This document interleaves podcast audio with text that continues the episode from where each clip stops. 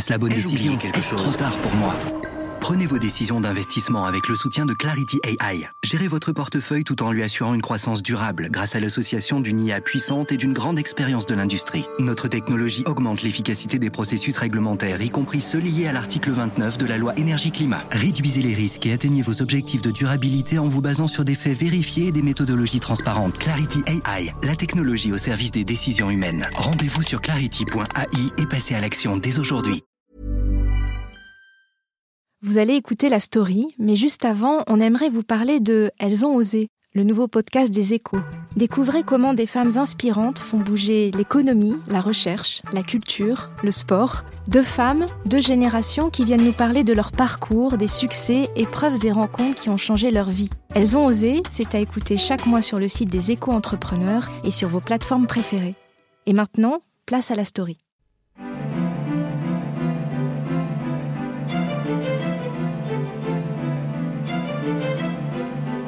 Einstein, Curie, Pavlov, Fleming ou encore Camus, Hemingway, Luther King et le docteur Schweitzer sont déjà entrés dans la légende.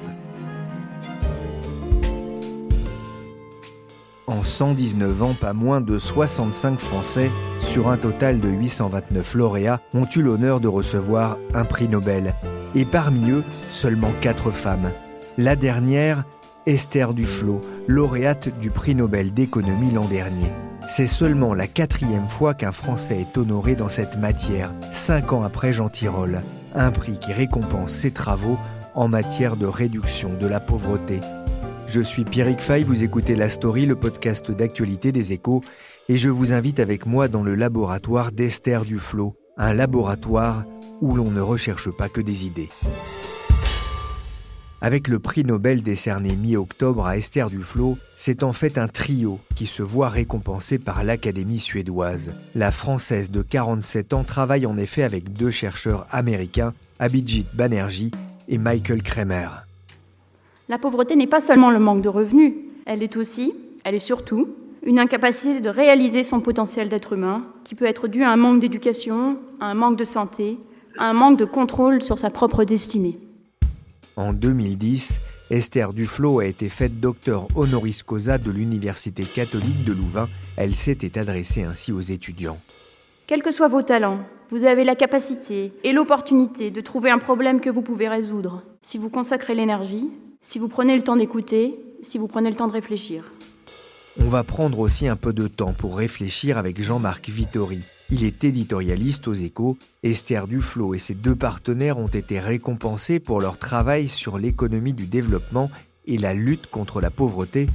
Mais alors Jean-Marc, en quoi consiste leur recherche? Esther Duflo et les deux autres lauréats du prix Nobel d'économie 2019 ont travaillé sur l'économie du développement, sur l'économie de la pauvreté, comment sortir les gens de la pauvreté, et avec une méthode qui est une méthode originale, qui a été importée de l'industrie pharmaceutique. On prend deux populations identiques et on leur administre à l'une un remède et à l'autre pas de remède ou un placebo, et puis on regarde au bout de quelques semaines, de quelques mois, ce qu'il en ressort. Et donc ça permet de déboucher sur des recommandations de politique économique extrêmement efficaces. Est-ce qu'il faut mieux donner une moustiquaire ou plutôt euh, la financer par d'autres moyens, par exemple? Jointly to Abhijit Banerjee, Esther and Michael Kramer for their experimental approach to alleviating global poverty.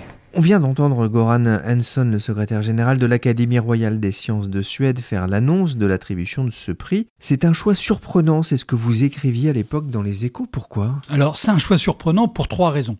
D'abord, jusqu'à présent, le jury de la Banque de Suède, qui décerne ce prix, ne s'était pas beaucoup intéressé à la pauvreté. On dit même que le prix avait été créé pour promouvoir les idées libérales au détriment de la social-démocratie qui était un peu trop présente dans l'Europe des années 1960. Donc, l'économie de la pauvreté, c'est une vraie nouveauté, même s'il y avait déjà eu un ou deux lauréats sur l'économie du développement. Première surprise. La deuxième surprise, c'est la méthode importée des laboratoires pharmaceutiques où on compare des populations et des échantillons pour voir ce que ça donne. Et jusqu'à présent, cette technique n'avait jamais été récompensée, même si en économie, depuis plusieurs années, de plus en plus, l'économie devient empirique et il y avait déjà eu d'autres lauréats pour des méthodes empiriques, mais pas cette technique expérimentale sur le terrain. C'est la première fois qu'elle est distinguée. Et puis la troisième surprise du prix, c'est que Esther Duflo n'a que 46 ans. Le lauréat le plus jeune jusqu'à présent, c'était Kenneth Arrow, qui avait été distingué en 1971, donc au tout début du prix. Et depuis, la moyenne avait monté, monté. De plus en plus, c'était des cheveux gris, voire des cheveux blancs qui obtenaient le prix. Il y avait même un, lauréat qui avait fait une crise cardiaque quand il a appris qu'il avait son prix et qui est décédé avant de pouvoir euh, être distingué.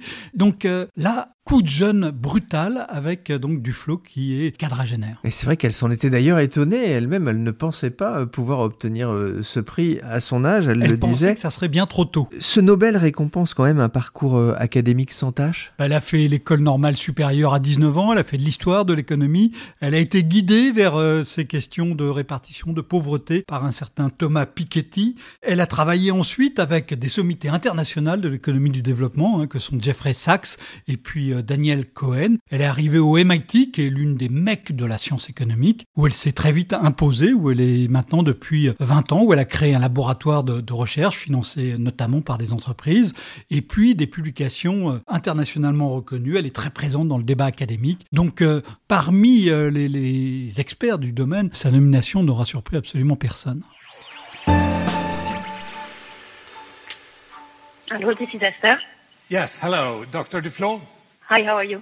Hi, yeah, this is Göran Hansen, who woke you up an hour ago to give you the news about your prize.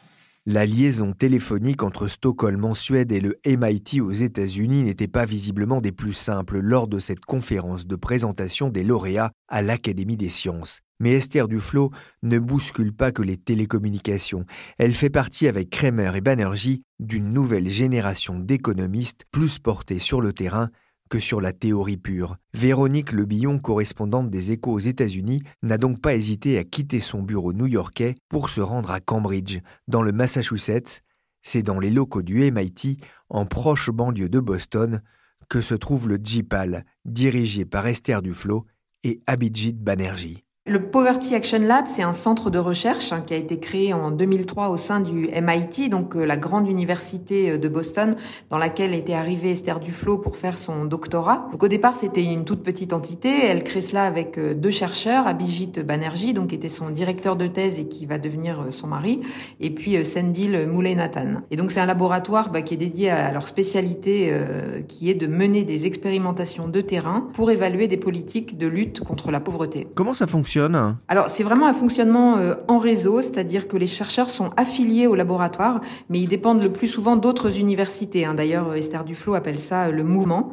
Le point commun des, affiliés, qui sont à peu près 200, c'est d'adopter une même approche scientifique des essais euh, aléatoires contrôlés, donc avec un groupe test et un groupe témoin.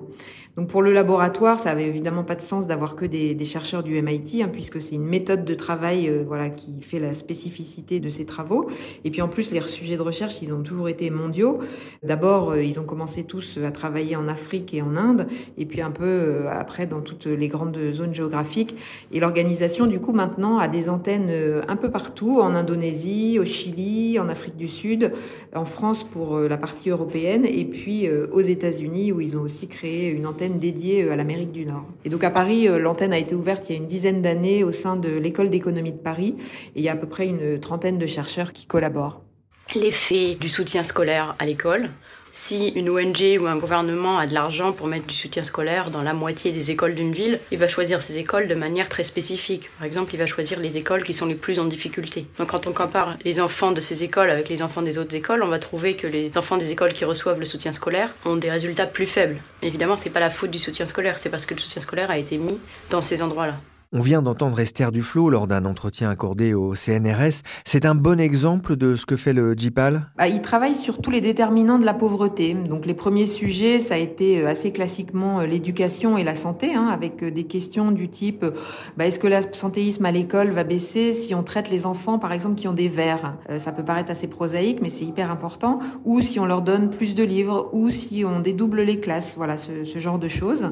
Sur la santé, ça pouvait être, par exemple, qu'est-ce qui se passe sur les moustiquaires? Est-ce que les gens achètent une moustiquaire si elle est à tel prix? Ou est-ce que ils ne l'utiliseront que si on la distribue gratuitement? Donc à chaque fois, voilà, le chercheur sélectionne deux groupes, il teste une hypothèse sur un groupe et il garde l'autre groupe comme témoin et il voit ce qui se passe. Et puis ensuite, le chercheur va publier les résultats. donc ça va alimenter toute une grande banque de données sur les expérimentations qui ont eu lieu dans, dans différents pays. Et puis ça oriente, dans le meilleur des cas, une politique publique, puisque c'est le but. À quoi ça ressemble euh, les locaux de, de JPAL euh, sur le MIT, qui est une des universités les plus célèbres des États-Unis Ouais, ça, fait partie de l'Ivy League. Hein, c'est vraiment une des, universités les, plus prestigieuses. Alors, le laboratoire, il est toujours aujourd'hui sur le site du MIT. Ils ont déménagé en 2017 pour euh, s'agrandir. C'est pas aussi charmant que certains campus de Nouvelle-Angleterre comme Harvard ou Yale où vous avez l'impression de vous promener dans ce qui était des universités comme Cambridge ou Oxford en Angleterre avec des beaux bâtiments en briques. Là, c'est plutôt vraiment un immeuble anonyme en bordure du, du campus et en face du métro. Et c'est pas non plus un laboratoire avec des éprouvettes ou des blouses blanches. Hein. On n'est pas dans, dans, la science dure. C'est vraiment des bureaux assez classiques en open space. Et ces, ces bureaux, en fait, c'est une sorte de, de quartier général. Hein. C'est le, le siège social du laboratoire. On manie sans doute beaucoup plus l'ordinateur, effectivement, que l'éprouvette. Je crois qu'il y a deux niveaux auxquels on peut être utile. L'un, c'est simplement l'évaluation. Pour les décideurs politiques, c'est important de savoir si quelque chose marche ou pas. Si ça marche, ça peut être euh, dupliqué quelque part ailleurs. Si ça marche pas, on peut essayer de comprendre pourquoi. D'autre part, de comprendre mieux les motivations des gens, ça permet de mettre en œuvre des politiques qui répondent à leurs vrais problèmes et pas aux problèmes qu'on pense qu'ils ont. On a entendu Esther Duflo, économiste du développement, dans ce documentaire du CNRS. Une partie du travail consiste aussi à convaincre, j'imagine, les gouvernements de l'intérêt de mener ces recherches, mais sachant que le temps de la recherche n'est pas toujours celui euh, du politique. Oui, l'enjeu pour le laboratoire, c'est bien que ces expérimentations servent à orienter des politiques publiques. Hein. C'est ce qu'ils appellent evidence to policy, c'est-à-dire vraiment passer de la preuve scientifique à la politique. Et donc pour ça, ils essaient de resserrer les liens avec les décideurs locaux, de voir quelles sont leurs questions concrètes et comment les résoudre. Hein, voilà, pour pas se retrouver après avec une recherche qui finalement euh, n'aura pas de suite. Et donc aux États-Unis, par exemple, ils ont pu travailler sur la question euh, aussi des opioïdes ou des sans-abri. Mais un des problèmes, comme vous le dites, c'est vraiment que le temps de l'analyse n'est pas forcément celui du politique. Là, en ce moment, par exemple, il y a en Caroline du Sud un programme qui a été lancé en 2016 pour évaluer un peu l'impact d'un accompagnement des enfants euh, de milieux pauvres par des infirmières.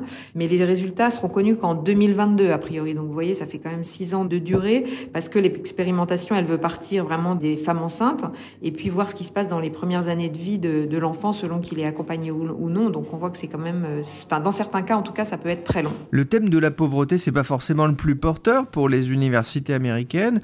Entretenir des chercheurs, financer des recherches, j'imagine que ça a un coût. Euh, qui finance Oui, ça coûte très cher évidemment. Hein. Donc euh, le laboratoire, il a été lancé sur les fonds du département d'économie du MIT au départ, mais sa sécurité financière, en fait, il l'a trouvée avec un ancien élève hein, qui avait suivi des études d'ingénieur au MIT et qui était l'héritier d'un conglomérat saoudien et qui cherchait comment redonner à son université. Bon, c'est assez classique, mais là, il a redonné pas mal d'argent et donc il a choisi ce, ce laboratoire, ça lui parlait. Et dans ce type de don, l'argent est toujours placé, évidemment, et ce sont les intérêts qui financent la structure et lui assurent comme ça une visibilité sur euh, une très longue période. Et donc le laboratoire a, a d'ailleurs pris le nom en fait du père du généreux donateur. Il s'appelle officiellement le Jamil Abdul Latif Poverty Action Lab. Donc, euh, on le résume, en, on appelle ça plutôt le JPAL hein, ou le JPAL euh, aux États-Unis. Et c'est assez, bon, c'est assez classique. Hein, aux États-Unis, la plupart des bâtiments, des organisations et même des professeurs portent le nom de la personne qui finance leurs travaux. Et alors, le laboratoire a aussi été financé par euh, la fondation de Bill Gates, hein, qui travaille beaucoup sur les questions de santé dans les pays pauvres et qui est visiblement assez impressionné par euh, le Poverty Lab. Et puis, il y a des soutiens plus classiques. Hein, ils cherchent toujours des financements, voilà, d'anciens élèves notamment. et puis, par ailleurs, les chercheurs affiliés euh, ont aussi leur propre circuit de financement. Voilà, pour mener une étude, euh, ils lèvent des fonds euh, en général auprès de, de leur université ou auprès de partenaires locaux. Alors Esther Duflo et Abhijit Banerjee vont sortir un livre courant mars, Good Economics for Hard Times. Plus qu'un livre d'économie, c'est un plaidoyer pour leur travail? Oui, le livre est sorti au mois de novembre aux États-Unis et il va sortir mi-mars en France. Il sort mi-mars en France, donc il était programmé bien avant qu'ils obtiennent le prix Nobel. Mais on sent qu'effectivement, euh, Esther Duflo et Abhijit Banerjee ont envie un peu d'élargir euh, leur audience. Alors j'ai assisté à une présentation de leur livre à Harvard. C'était devant un public d'étudiants et de collègues chercheurs. Ils font d'abord un peu un constat un peu triste de leur profession. Abhijit Banerjee disait euh, les économistes ont perdu leur crédibilité. Ils sont juste devant les politiciens qui sont eux-mêmes bons derniers. Et donc finalement, on voit que les, les gens font davantage confiance aux nutritionnistes euh, Donc leur plaidoyer, eux, c'est d'essayer de démontrer l'apport et l'intérêt de la science économique et de redonner un, rôle politique aux économistes. Donc euh, voilà, dans ce livre, ils abordent un peu tous les grands sujets, euh, immigration, croissance, automatisation, inégalité, pour montrer que la recherche en économie peut aider à résoudre les problèmes. Voilà, le, leur slogan, c'est Make Economics Great Again, ce qui est un clin d'œil évidemment au Make America Great Again de, Donald Trump. Voilà, et en tout cas, ça leur a permis de récolter un prix Nobel d'économie. Qu'est-ce qui a poussé Esther Duflo à s'intéresser à ce thème de, la pauvreté? Esther Duflo, c'est l'association d'une tête bien faite et d'une conscience sociale. Hein. Son père est mathématicien, sa mère est médecin, elle participait à des missions humanitaires. Donc il y avait visiblement dans son histoire familiale un intérêt pour les questions de développement. Elle a fait des études brillantes, un normal sup, mais visiblement sa, sa vocation initiale c'était plutôt l'histoire. Et puis je crois qu'elle a passé une année en Russie à faire des recherches et à ce moment-là, voilà, elle s'est davantage intéressée à l'économie. Et puis elle a été poussée par quelques personnes, voilà, qui l'ont mentorée, comme l'économiste Daniel Cohen et puis aussi Thomas Piketty, qui l'a poussée à faire sa thèse au MIT, notamment à l'époque parce que les recherches étaient mieux financées qu'en France. Et donc c'est là qu'elle a trouvé un, peu ces méthodes de travail empirique qui font aujourd'hui sa, spécialité. Donc ça, c'était en 99 et on peut voir que la carrière a été quand même express, hein, puisqu'en en 20 ans, en gros, elle est arrivée à Boston et elle a décroché le, le prix Nobel. J'ai aussi découvert en m'intéressant à son parcours qu'elle avait reconnu avoir été perturbée très jeune par la pauvreté en lisant une bande dessinée sur Mère Teresa. Celle-ci décrivait la ville de Kolkata, l'ancienne Calcutta, comme une ville surpeuplée où les habitants vivaient sur un espace de 10 mètres carrés. Cela l'avait beaucoup marqué et poussé sans doute à travailler sur la pauvreté dans le monde. Véronique, qu'est-ce que ce prix Nobel a changé pour les équipes du JIPAL bah, le prix Nobel, c'est un grand coup de projecteur, évidemment, pour le laboratoire. Hein. Ça devrait leur permettre d'attirer des nouveaux financements, justement. Et puis, c'est un label prestigieux, surtout une sorte de garantie de sérieux pour des gens qui sont un peu plus éloignés du, du monde académique. Donc, j'imagine que c'est rassurant pour un maire ou une assemblée locale qui veut mener une expérimentation, de savoir que les économistes qui sont derrière euh, ont été distingués par un Nobel.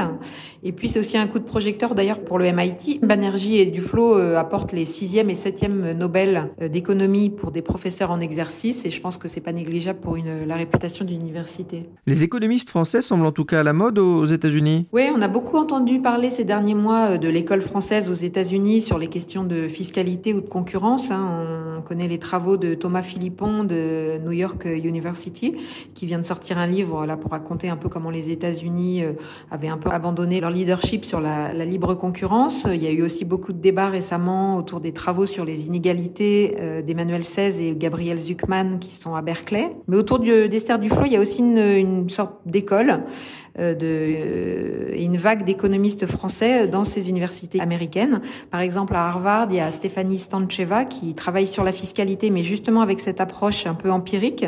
Euh, voilà, essayer de comprendre un peu à travers les, les comportements euh, des agents, euh, comment ils réagissent. Il y a aussi une économiste du développement euh, assez connue à Stanford qui s'appelle Pascaline Dupas. Et puis à New York University, il y a aussi Sylvain Chassan, voilà, qui euh, travaille sur ces questions-là.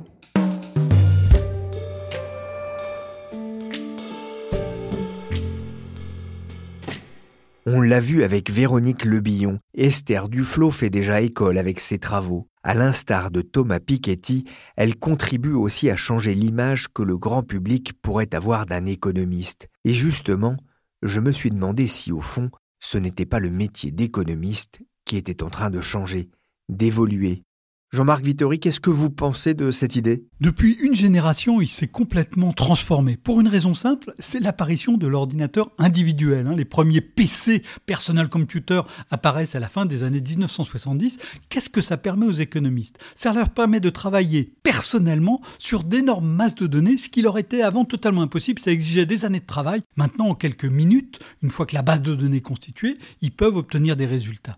Et donc, la science économique, sous l'impulsion de cet outil est devenue beaucoup plus empirique, beaucoup plus expérimentale, en abandonnant un peu la théorie, ce qui pose aussi des problèmes. Et on le voit dans les publications académiques, hein, il y a des études très sérieuses qui ont été faites et qui montrent que maintenant, les deux tiers des publications dans les grandes revues universitaires sont des travaux empiriques, alors qu'il y a 20 ans, c'était à peine un tiers. Alors ce qui est intéressant aussi dans leur travail, c'est qu'il y a une volonté chez eux de rompre avec les clichés de la pauvreté euh, dans leurs travaux. Il y a un immense espoir qui s'en dégage? Un immense espoir, non. J'irai peut-être pas jusque-là. Mais clairement, c'est un vrai changement, une vraie innovation. Sur les questions de la pauvreté, les économistes étaient un petit peu désemparés. Ils ne savaient pas par où prendre la question. Ils ne savaient pas comment proposer des mesures efficaces. Non des mesures qui tombent d'en haut, mais des mesures qui s'appuient sur une réalité de terrain. Et ce que permettent les travaux de Duflo, Banerjee et Kramer, c'est justement d'essayer de construire des propositions simples efficaces de politique économique à partir d'observations de terrain, des observations qui permettent d'aider les gens à sortir de la pauvreté. L'approche scientifique des essais randomisés contrôlés, hein, c'est comme ça qu'on les appelle d'Esther Duflo et de son laboratoire du MIT, est quand même remise en question par certains économistes. Pourquoi? Alors il y a deux grandes critiques qui sont faites sur ces travaux. La première est portée par un autre prix Nobel d'économie qui s'appelle Angus Deaton, qui a eu le Nobel en 2015, qui est un spécialiste des enquêtes, et qui dit ces gens-là sont des randomistas, des obsédés de l'échantillon, et ils généralisent des observations qui ne sont valables en réalité que sur cet échantillon. Et donc il y a un vrai problème de passage à l'échelle. Comment à partir d'une observation sur quelques centaines de personnes, on peut aboutir à des recommandations qui sont valables non pour les populations d'une petite région, mais pour des millions de personnes à travers le monde. Et donc là, il y a un vrai problème méthodologique qui n'est pas résolu. C'est une question posée, on n'a pas la réponse. Et puis l'autre grand problème, c'est que ces études expérimentales ne s'inscrivent pas dans une réflexion plus large, ne s'inscrivent pas dans une réflexion théorique. Et c'est très difficile de faire une politique au sens large avec seulement des observations ponctuelles. Et il manque donc des passerelles, même si euh, Duflo et Banerjee ont essayé dans un livre de créer une théorie de la pauvreté. Il manque encore des passerelles pour, à partir de ces observations de terrain, concevoir une politique d'ensemble qui soit cohérente et efficace. Le coût également de ces expérimentations est parfois mis en question? C'est vrai que pour étudier plusieurs centaines de personnes quotidiennement, pendant des mois en donnant des choses aux uns et pas aux autres. Ça coûte de l'argent. Et euh, certains économistes qui étaient habitués à travailler de manière plus frugale ont parfois été jaloux. Alors il y a des expérimentations qui ont été faites, par exemple autour de la blouse obligatoire dans des écoles au Kenya. Ils ont fait beaucoup de choses au Kenya sur l'utilisation de l'engrais, par exemple, mis à la disposition des fermiers, comprendre pourquoi euh, certains l'utilisaient ou pourquoi ils ne l'utilisaient pas, sur la pertinence des produits d'épargne pour des fermiers au Sahel pour augmenter leurs revenus donc, est-ce que ces expérimentations marchent, fonctionnent? Ces expérimentations donnent des résultats indubitables. On voit bien que dans certains cas, il faut plutôt financer un développement comme ci que comme ça, qu'il faut plutôt aider les femmes que les hommes dans un village à se lancer dans une démarche entrepreneuriale, par exemple, qu'il vaut mieux donner un téléphone plutôt qu'une subvention parce que ça permettra à un producteur agricole d'être informé de l'évolution des prix à 10, 20, 30 km et donc d'aller sur le marché où il pourra tirer le meilleur profit de ses ventes. Donc ces résultats, oui, ils fonctionnent, ils sont utiles, ils sont euh, opérationnels et précieux. Mais ils ne s'inscrivent pas dans une démarche large, complète, cohérente. Ils peuvent permettre de régler des problèmes ponctuels, mais de forger une politique économique, non. Ça veut dire que les États, les pouvoirs publics ne peuvent pas s'en inspirer pour mieux dépenser ou mieux investir? Les pouvoirs publics peuvent évidemment s'inspirer de ces travaux et ils le font à la fois au niveau euh, local, au niveau national, puis au niveau des grandes organisations aussi. Euh, la Banque mondiale travaille maintenant beaucoup euh, avec ces outils, mais pour des points ponctuels pas pour une méthode d'ensemble, pas pour un changement large de l'ensemble d'un système économique. On peut régler une pauvreté localement, mais pas forcément au niveau mondial. On ne sait pas encore le faire. Merci Jean-Marc Vittori, éditorialiste aux échos, et Véronique Lebillon pour cette visite du laboratoire JPAL au MIT. Économie utile pour des temps difficiles, le livre de Duflo et Banerjee vient de sortir aux éditions du Seuil. Nous avons écrit ce livre pour garder espoir, pour parler de ce qui ne s'est pas bien passé et raconter pourquoi, mais aussi de tout ce qui est allé dans le bon sens, écrivent les prix Nobel en quatrième de couverture. La story, le podcast d'actualité des échos, s'est terminé pour aujourd'hui. L'émission a été réalisée par Willy Gann, prix Nobel du montage, avec l'aide de Michel Varnet, prix Nobel de la production. Vous pouvez nous retrouver sur toutes les plateformes de téléchargement et de streaming de podcasts. N'hésitez pas à vous abonner et à partager cette émission. Pour l'actualité en temps réel, c'est sur leséchos.fr. Vous avez aimé cet épisode de la story? Vous aimerez sûrement Elles ont osé, le nouveau podcast des échos. Découvrez comment des femmes inspirantes font bouger l'économie, la recherche, la culture, le sport. Deux femmes, deux générations qui viennent nous parler de leur parcours, des succès, épreuves et rencontres qui ont changé leur vie. Elles ont osé, c'est à écouter chaque mois sur le site des éco-entrepreneurs et sur vos plateformes préférées.